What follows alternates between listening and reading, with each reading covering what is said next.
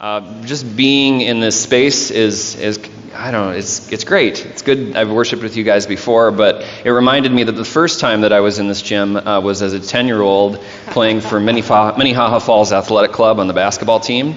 And I could have never imagined that I would stand in this place with you people and that this would be a place of worship. So thanks be to God um, that uh, going from that place of being really sweaty and probably not very uh, sanctified um, to be able to be in this space. So uh, just give thanks with you for this space of worship.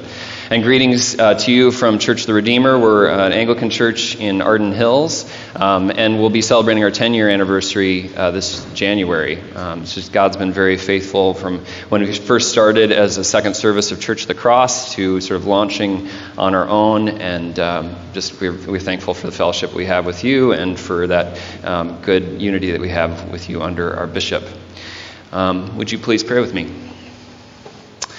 Lord, by the clearness and the brightness of your holy word, may all the world come within your saving embrace. And I pray these things in Christ's name. Amen. Now, as I looked at today's reading from Hebrews and the metaphor of, of race of a race and uh, that contest, I thought, what church would understand the metaphor of a race better than restoration? As you have so many races going past you, um, as you park, you probably see people running or biking, and I know even this, just this last Sunday, a race. Um, uh, was sort of forced you in the discipline of flexibility. Um, I know that that can be painful and challenging, but I know God's doing good things um, through that. So receive receive it um, as as a good thing. Um, you have familiarity with races because they're going by, but I'm sure that there are some of you um, here who are runners as well and know that metaphor of running and a race a little bit more intimately. Now, I think it's interesting. Running, it requires personal discipline. Uh, no one else can run for you. You have to move, you know, put your foot one foot in front of the other.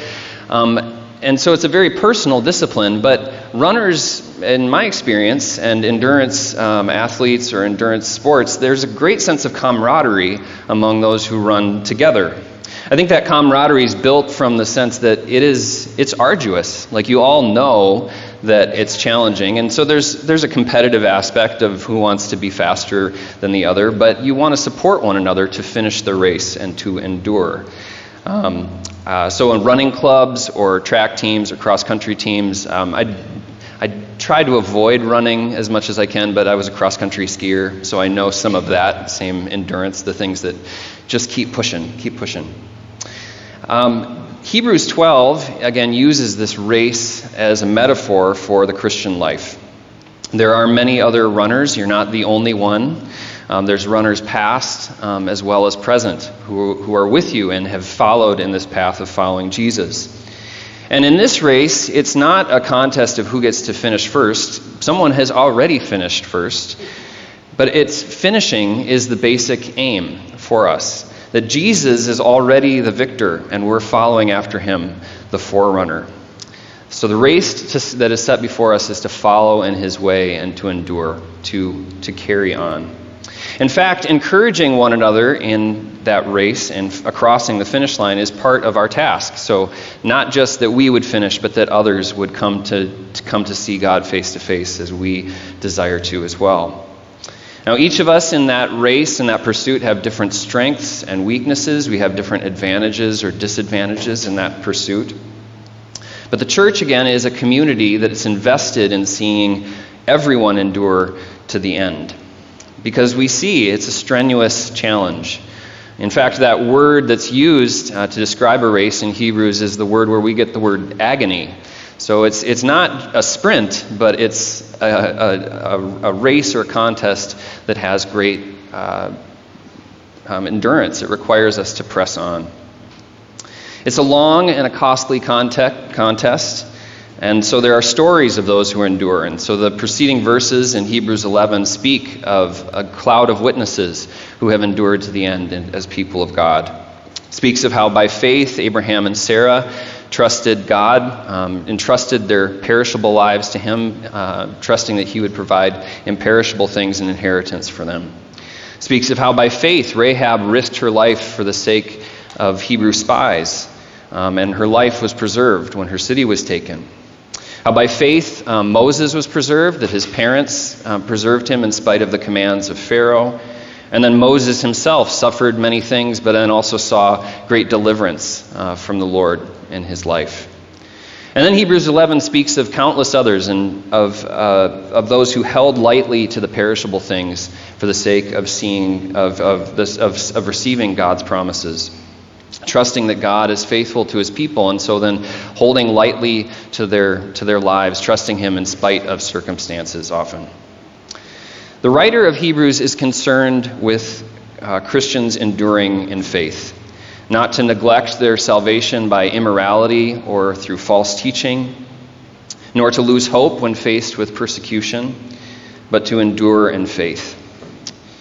Faith is not merely an assent, an agreement to different words, as we will, in, uh, after the sermon, speak out and proclaim our faith through the words of the Nicene Creed. Faith isn't merely saying those words or agreeing to those words, but embodying them in trust Faith, like the cloud of witnesses in Hebrews 11, who again embodied their trust in the Lord in great sacrifice. As the great cloud of witnesses model for us, the race set before us is not about a personal best or uh, beating others, but enduring and assisting others in their journey and seeing your heirs, in fact, is, uh, come to the end. Because faith is a matter of life and death, that Jesus is the way to God. There's no other way. He sets out the way before us that we might join him and see God face to face in his glory. Now, though the cloud of witnesses are examples of faith, again, Jesus is the victor. He's the founder and perfecter of our faith. He shows us the way to the Father. He also endured uh, persecution, he also endured temptation. His way to, the, to God the Father brought him through many trials. He struggled against sin and struggled against death's shadow. There were things that he, he was grieved in his spirit when he experienced the fullness of the same things that we ourselves experience, and yet he remained faithful and endured to the end, even unto the cross. And so the writer of Hebrews is indicating for us that our struggle is not primarily against opponents, but against those sins and those weights that threaten our endurance of faith. So we should cast them off. That Jesus endured the persecution of sinners, he also endured the temptations of sin, even unto the cross. So surely we can follow him in what is now, as yet, a bloodless struggle against sin. Our struggle is not against opponents, those that oppose us, but against primarily those things that weigh us down and that can cause injury to ourselves and others in sin. In the metaphor of a race, sin is a deviation from God, Jesus' path. It's a deviation either by what we've done or left undone as we pray in the prayer of confession. It's something that causes injury to ourselves and others that hinders them or ourselves in following Jesus. I think to my experience as a cross country skier, um, I think why I like this endurance aspect is I was never a fast skier, so it's good to hear just say, just endure, press on and finish. um, in, in my experience as a skier in training, there was a, a, guy on our team who I skied with him one day, and he was like, oh, let's go off in the woods for a second. And so I followed him for a bit, and he took a smoke break in the midst of, and as a high school student, he took a smoke break. That is clearly a deviation from what he was intending to do to grow in endurance. And other times in our training circuit, as we were supposed to uh, ski a certain number of kilometers, he would take a shortcut so that he kind of came to the end early. Now, that may maybe meant that he enjoyed practice more, but when it came to the actual contest, when it came to enduring to a longer race, he did not have the capability to it. His, his smoke breaks and his short workouts didn't help him in any way.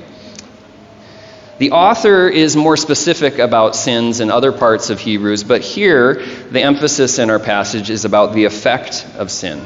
It's not about specific sins, but sin's disabling and dislocating effect in our following in the path of Jesus. Sin of all kinds impacts our endurance and faith. And so, whatever it might be, cast it off so that it doesn't burden you or injure you or injure others. Sin diverts our attention from God. Instead of seeking God's face in sin, we hide our face from God. We hide ourselves from Him in shame. Sin causes us in that hiding to neglect in worship and prayer, not seeking God's face, but seeking our own pleasure or just seeking a place where we might um, hide again from our shame. It draws our attention away from the path of Jesus uh, toward diverse paths, ones that maybe will lead. We, we, we're not really sure where they'll go, but they seem enticing at the time. They seem like a shortcut that might make our, our pursuit a little bit easier that day. Now, God is merciful to us in our sin. Um, we are so blessed in our, our habit of confession to offer those sins to God and hear that pronunciation of absolution. But that doesn't mean that we can lightly regard Jesus' sacrifice, which guarantees that grace, that, that forgiveness that comes from Him.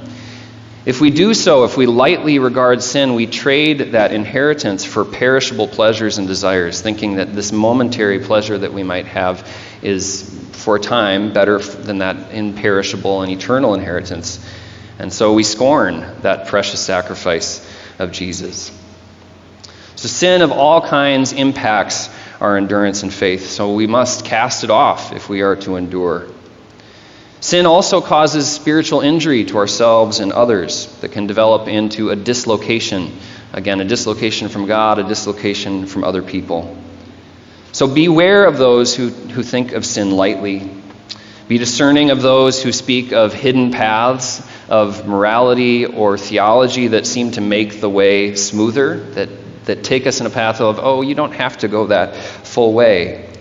Those who speak of long, obscured paths that seem to be very clearly divergent from Jesus' path or the path of the uh, cloud of witnesses. Be, be wary of those who promote shortcuts that reject the discipline of our desires and our passions. Imitate the faith and the virtue of the saints. As we said, the obedience of faith is something that's active. It's not passive. It's not just assent to something, agreement with something, but it's an embodied trust. In faith, then, we don't merely judge something by whether or not it's just sin, whether or not it's proclaimed specifically as sin in Scripture, but if there might be in any way something that hinders us in following Jesus. Sin clings to and impacts our pursuit, our endurance of faith. But other hindrances, under, other hindrances as well, can threaten our spiritual endurance.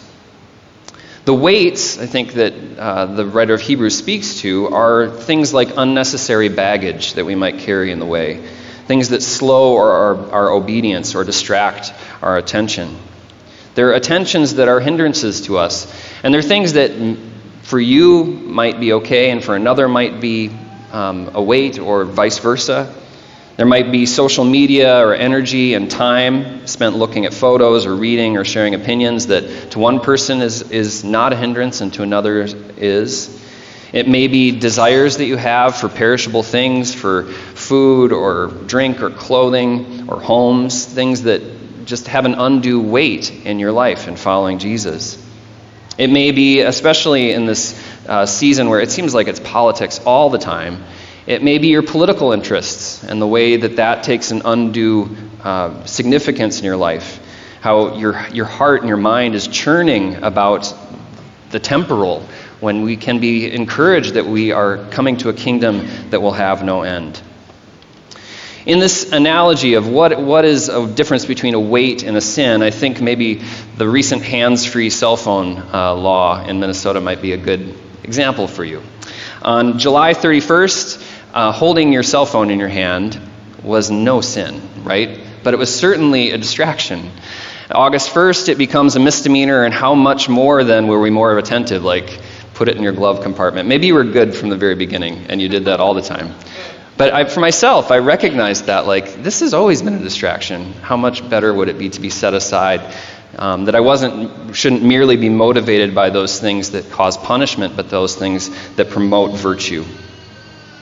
Now, some activities, again, might be good for you and harmful for others, but the important thing for us to discern is what is your posture towards them.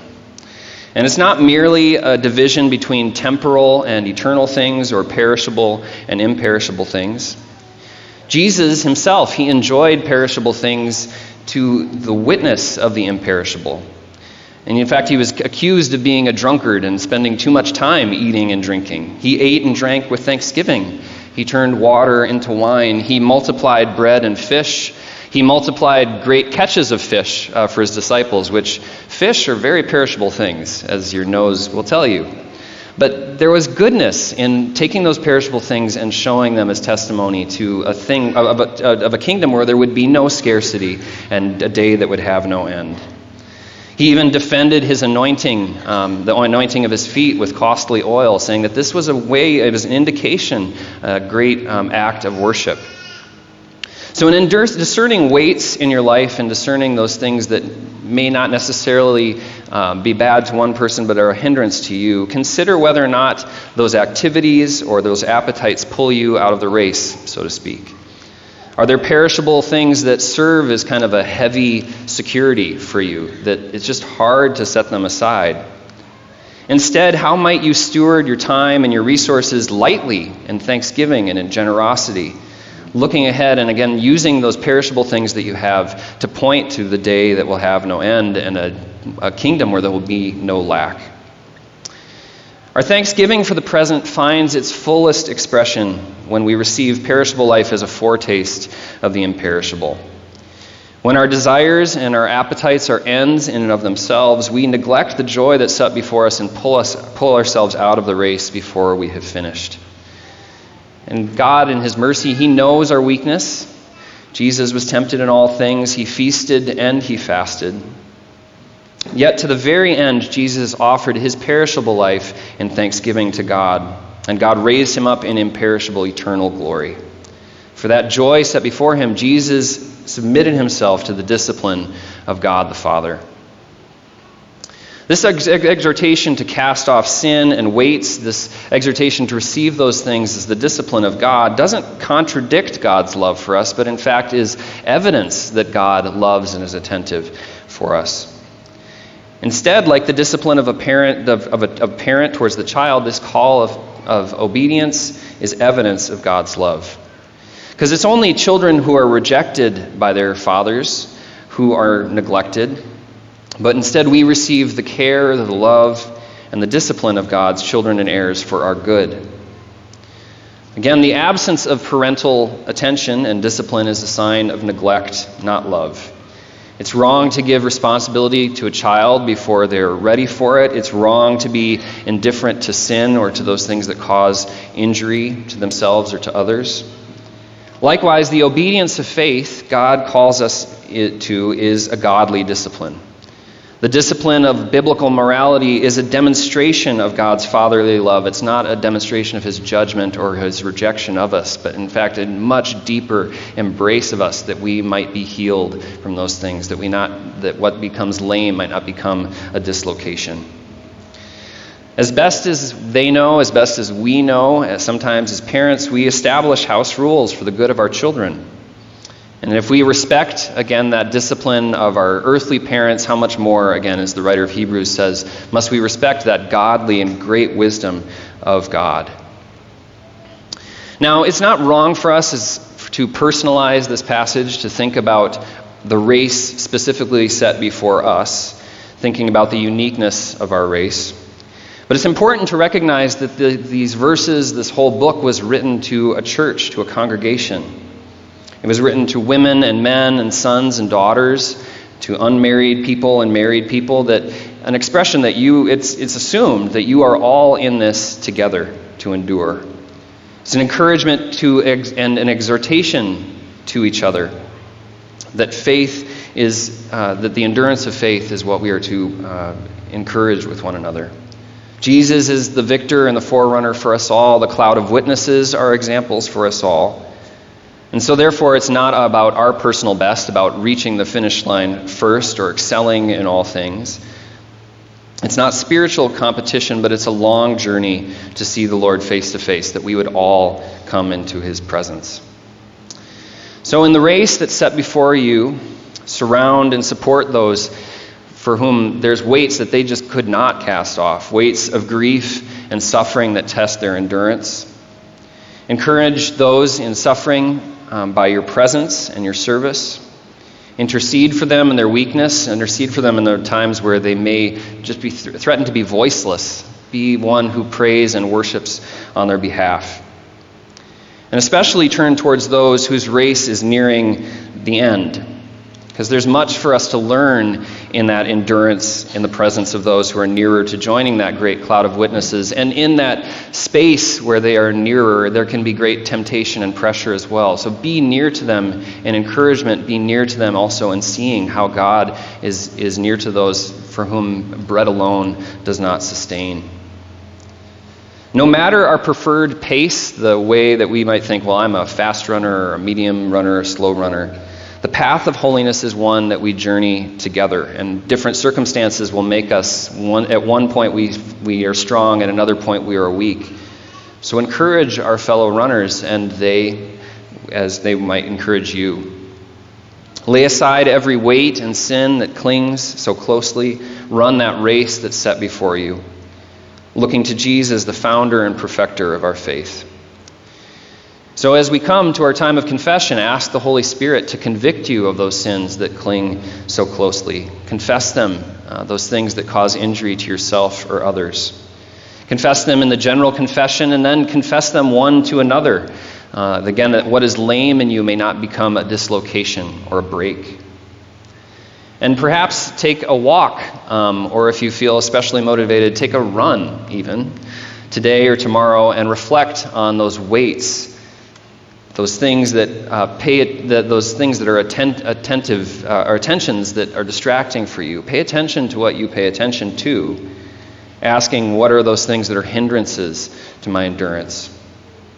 And both in sin and in weights pray with the psalmist as he prays in psalm 51 create in me a clean heart o god and renew a right spirit within me. Cast me not away from your presence and take not your holy spirit from me Restore to me the joy of your salvation and uphold me with a willing spirit. Uphold us with a willing spirit that we might run the race before us. So, restoration, endure. Follow Jesus, looking to him, the founder and perfecter of our faith. May we all rejoice to see him face to face, and may we welcome in others who do not yet know him. In the name of the Father, and of the Son, and of the Holy Spirit. Amen.